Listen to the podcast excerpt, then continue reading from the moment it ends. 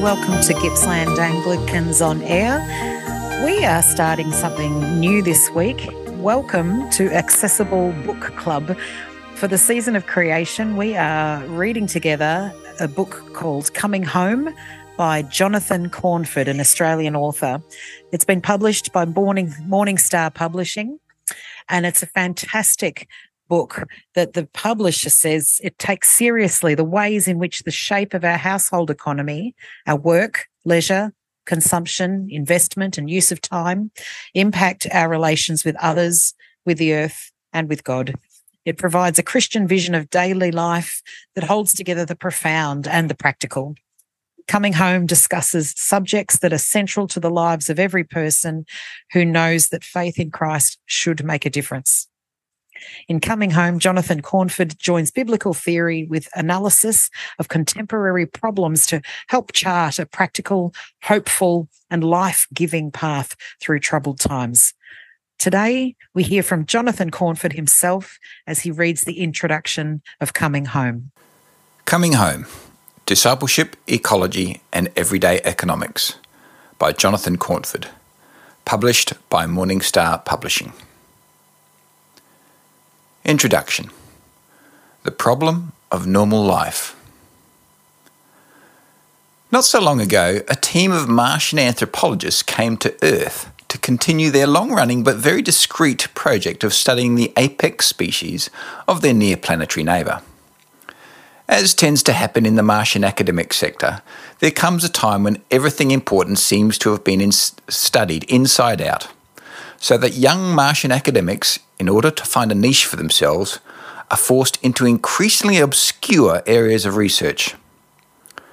So it was that a couple of young, aspiring young alien visitors took up the extremely obscure topic of studying a subgroup called Christians in the landmass known as Australia. In particular, these researchers wanted to know in what ways this subgroup was different from the rest of the population. What did these ingenious Martian inquirers uncover? As anthropologists, they were particularly interested in material culture, and as complete outsiders, they began with the very basics food, housing, transport, wealth, employment, leisure time, etc. In what ways did this Christian subgroup differ from the mainstream culture? Distressingly, they found very little that distinguished this group at all. Their daily habits of work, consumption, and leisure seemed virtually identical to everyone else. Christians generally aspired to the same sorts of large, cooled, and heated housing.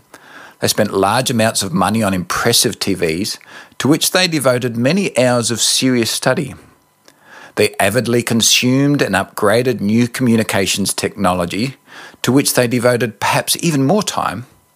They made high use of the private automobile, and they tended to overconsume food, which they knew to be ill matched to their biology.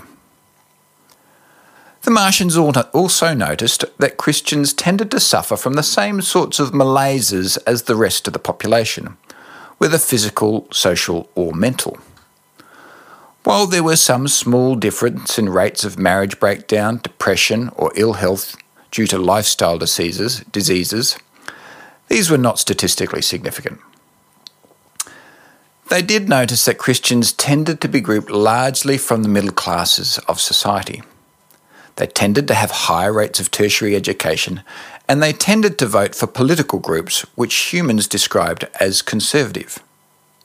However, so did many others this was hardly a distinguishing feature. Digging a little deeper, they began to notice some subtle differences from the rest of the population. Most significant of these was the fact that Christians attended a group meeting on average between once a week and once a fortnight, usually on Sundays, and they tended also to commit some financial resources to the ongoing functioning of this gathering. This seemed to be the prime identifying characteristic of Christians in Australia's.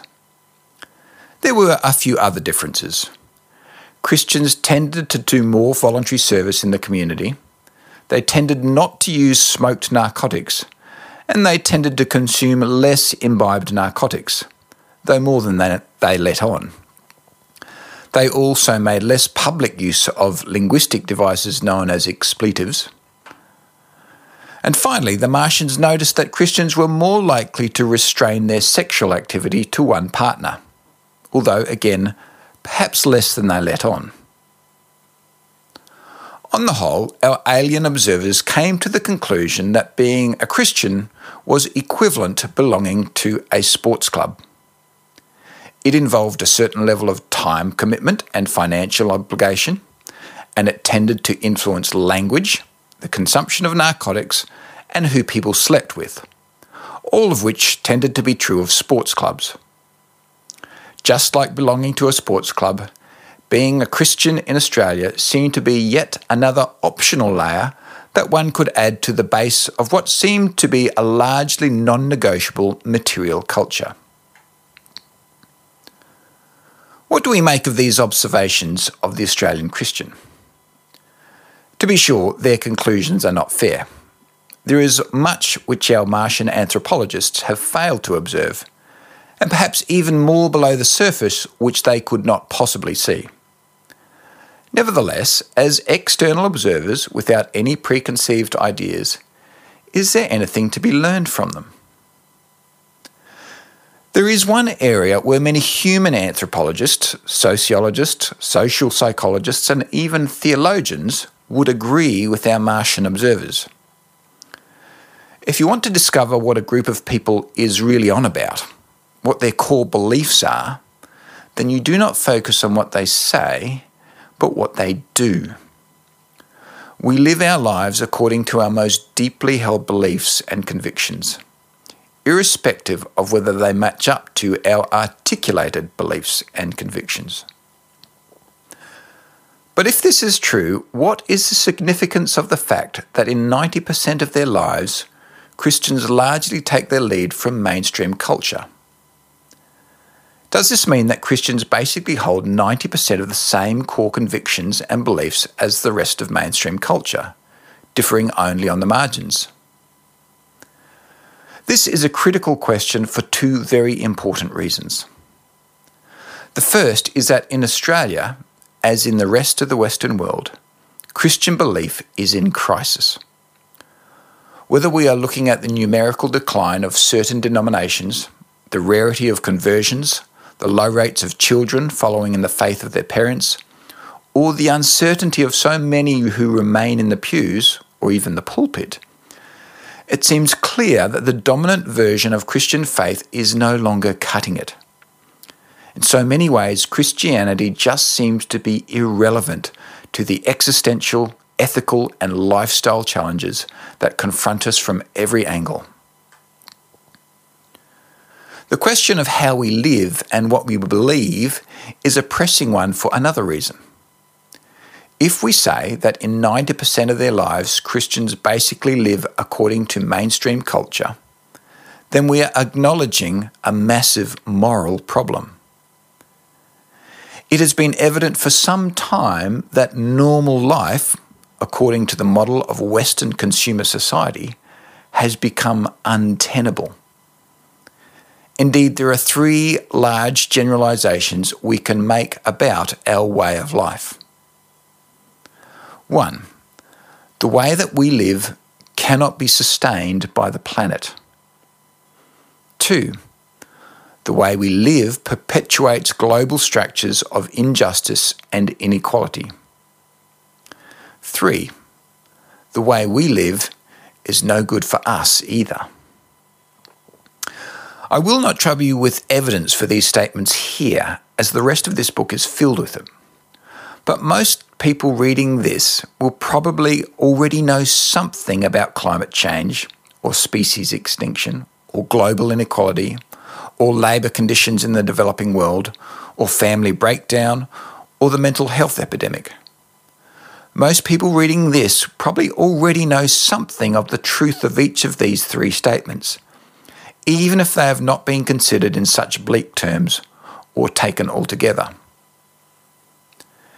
It turns out that somehow faith in Christ has not prevented us from being implicated in a destructive and idolatrous economic system. Put together, all of this can be overwhelming, and the instinctive response is either towards denial or paralysis. Can we find a way to live with such a stark assessment of our predicament and yet still move forward in hope? In my previous book, Coming Back to Earth, I suggested that the seeming thinness of modern Christianity in the face of the massive challenges facing humanity is in large part a product of the privatization and over spiritualization of faith. Over the last few centuries, the dominant understanding of Christian faith has been one that has been largely abstracted from the world of money, work, consumption, and nature. Instead, the message of the Bible has been assumed to be one that is primarily concerned with the interior state of one's soul and its final destination after death pie in the sky when you die. And thus, precisely during those centuries when Europe was undergoing an economic revolution that transformed social relations within countries, transformed economic relations between countries, and the nature of humanity's exploitative relationship with the earth, Christians were, on the whole, though there has always been a counter trend, losing the insight that their faith had anything to say about it all. Commerce, politics, and economics were spheres where Christian faith had little to contribute, other than the injunction to be upright, honest, and to work hard at what you did. Through the 19th and 20th centuries, Western civilization drove the development of a world economy that was predicated on economic exploitation and ecological destruction and that in turn came to drive a culture of mindless and frenetic consumerism. All of this ha- largely happened with the tacit and sometimes explicit blessing of the church.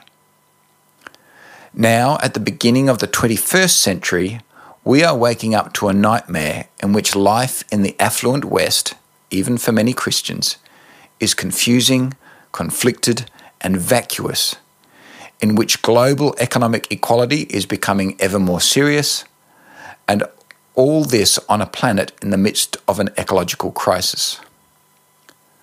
No wonder so many are finding the platitudes of polite Christianity a little hard to swallow.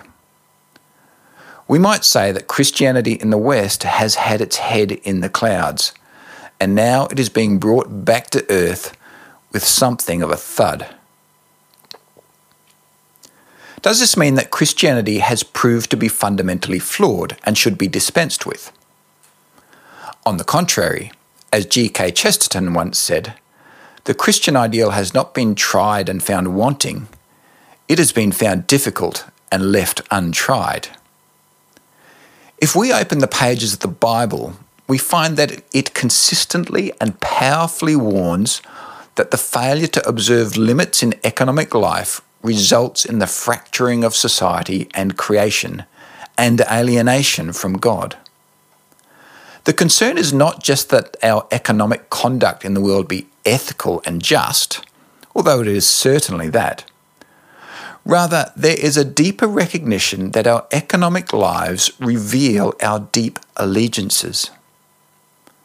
Most fundamentally, our economic lives reveal who or what we really worship. Thus, we find that in both the Old Testament and New, discussion of economic behaviour is frequently coupled with discussion of idolatry. Underpinning all of this is a fundamental principle that runs through the whole Bible. The material world and the spiritual world are not separate and independent realms. Rather, they are inextricably intertwined.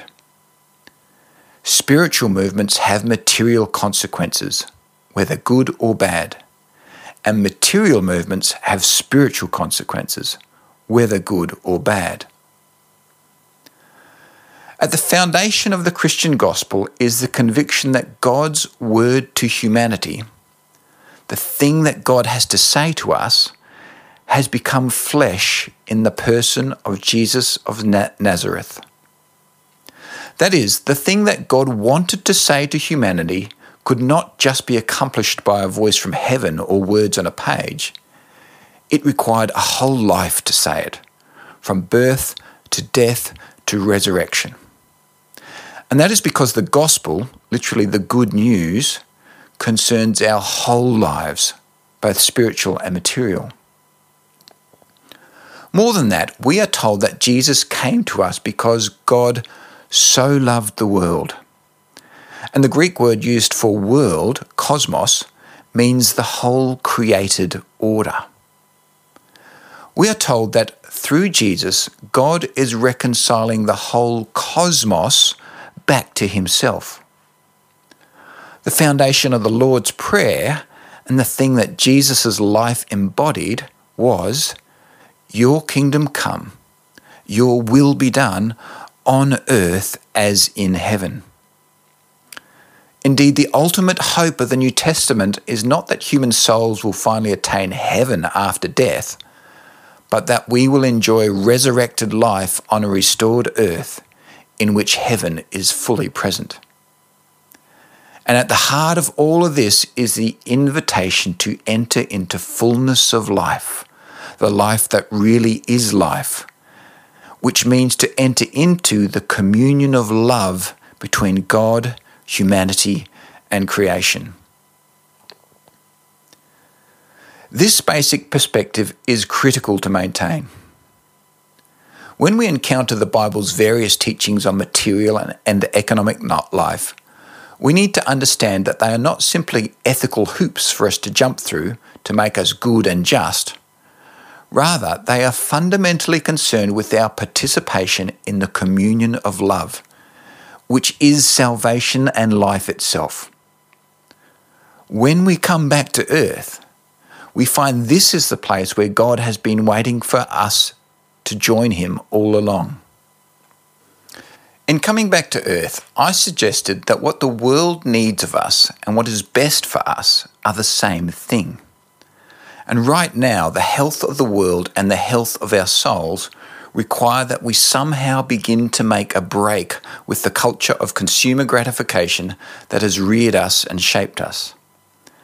As Paul puts it, we need to conform no longer to the pattern of this present world. And to do this requires a reordering of our household economies.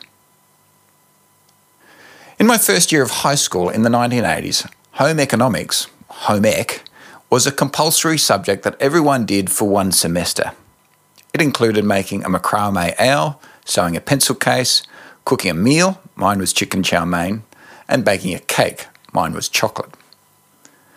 It was what was known amongst us students as a bludge subject. As a fairly chauvinistic young male with an academic bent, Home ec was a subject, subject I held in low esteem, along with the girls, and it was only girls, who went on to choose it as an elective in the following years. It didn't help that my chocolate cake, about which I was secretly quite excited, completely failed. So there is not a small amount of irony in the fact that I've now come to the conclusion that home economics is central to the reconciling of economics and ecology that lies at the heart of humanity's great challenge in the 21st century. More than that, I have come to the conclusion that reclaiming a Christ centered practice of home economics is central to our own spiritual health and to our witness in the world.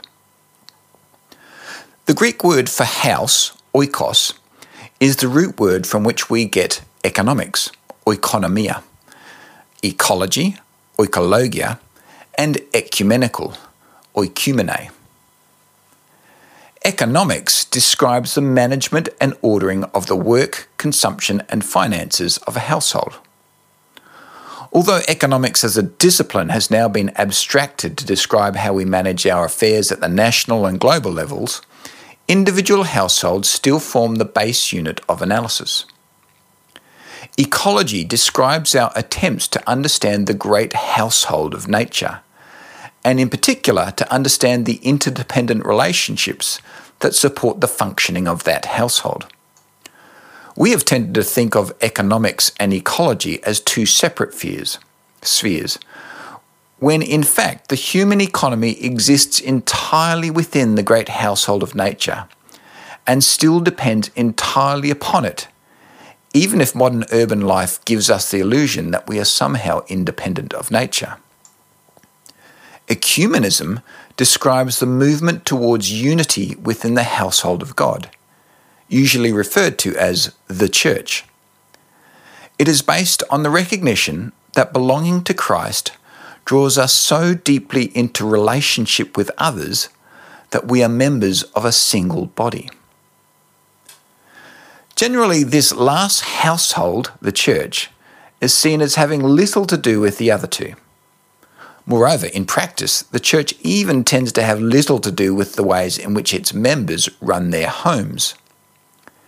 However, if we accept, as the Apostle Paul tells us, that faith in, faith in Christ requires presenting our bodies as living sacrifices, that is, conforming our day to day bodily and material existence to the way of Jesus, then we must understand our individual households as not only the base of our participation in economy and ecology, but also the core site in which we enact, or deny our membership in the household of faith in the hundreds of choices we make every day. What's more, if we understand the household of faith as merely the first fruits of the great reconciliation that God intends for the whole created order, but is yet to be accomplished, then a fuller understanding of the household of God should expand to encompass the whole household of nature, the human, economy that exists within that, and our own individual households within that.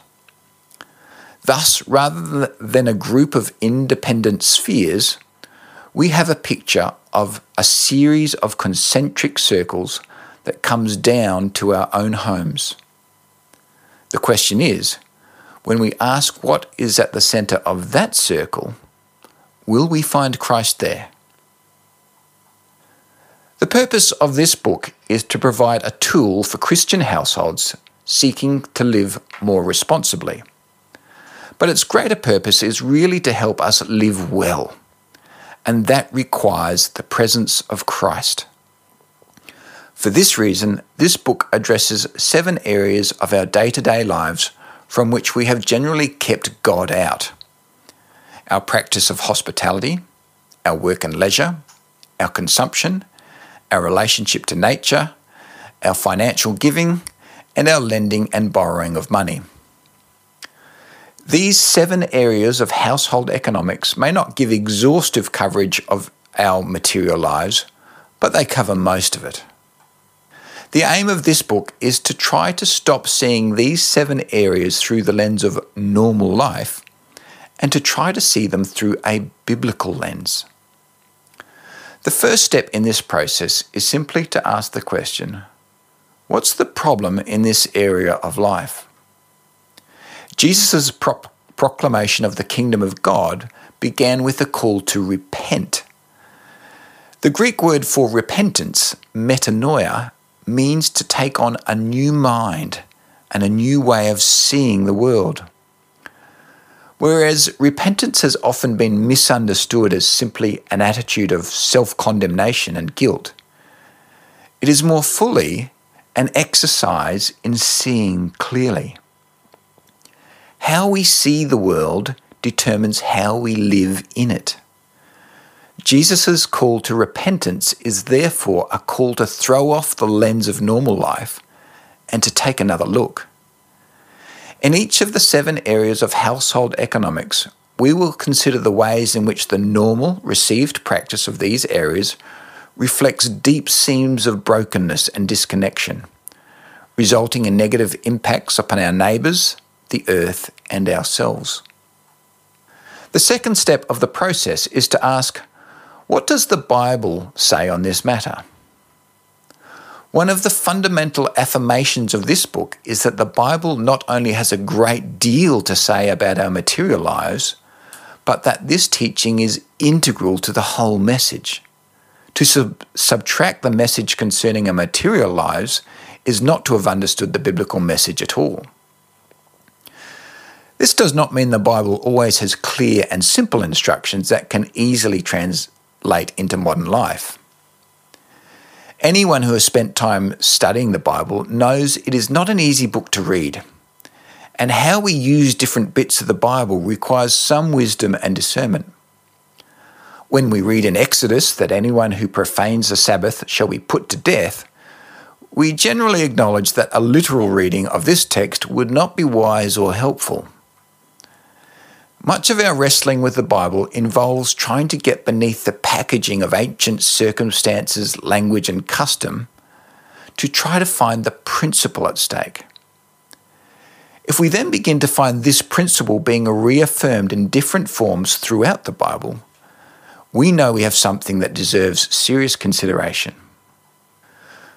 The third step of this process is then to ask how can this be applied today? Once again, applying principles we derive from the Bible to life within a mind bogglingly complex global economy is not easy or straightforward. Many of the major challenges of modern living could never have been conceived in biblical times. Back then, the idea of fair trade applied to face to face transactions and could never have envisaged, envisaged, a global supply chain with multiple layers of abstraction and removal. The Old Testament strictures around credit and interest on loans could never be applied in a global economy founded on debt. The challenge for us is always to move beyond trying to identify rules to follow and instead to try to get at the heart of the matter, to apply biblical discernment intelligently, creatively, and realistically to the circumstances we find thrown at us. It requires information, wisdom, and discernment. And even then, the question of what we ought to do is not always clear. The purpose of this book is not to provide definitive answers for how we must live, but rather to begin the process of fleshing out the challenges and some possible responses. The following chapters apply this threefold process, asking what is the problem, what does the Bible say, and how can we apply this today in each of the seven areas of household economics? At the end of each chapter, I provide a list of concrete examples of steps some people have taken in an effort to translate Christ into that area of household economy. I have included these because I have come to understand that while some people readily translate concepts into practice, others need to get down to the nitty gritty to make sense of something. It must be emphasized, however, that these are examples and not benchmarks by which to measure oneself. Neither should they be considered as the right or moral thing to do. Rather, they are all provisional undertakings made by some people based on the information available and made within the context of a particular set of life circumstances. The most appropriate step for your household may well not have been considered within these pages. The process of making changes can be fraught. Some become paralysed with the perceived enormity of the challenge, while others leap in too quickly, taking on too much.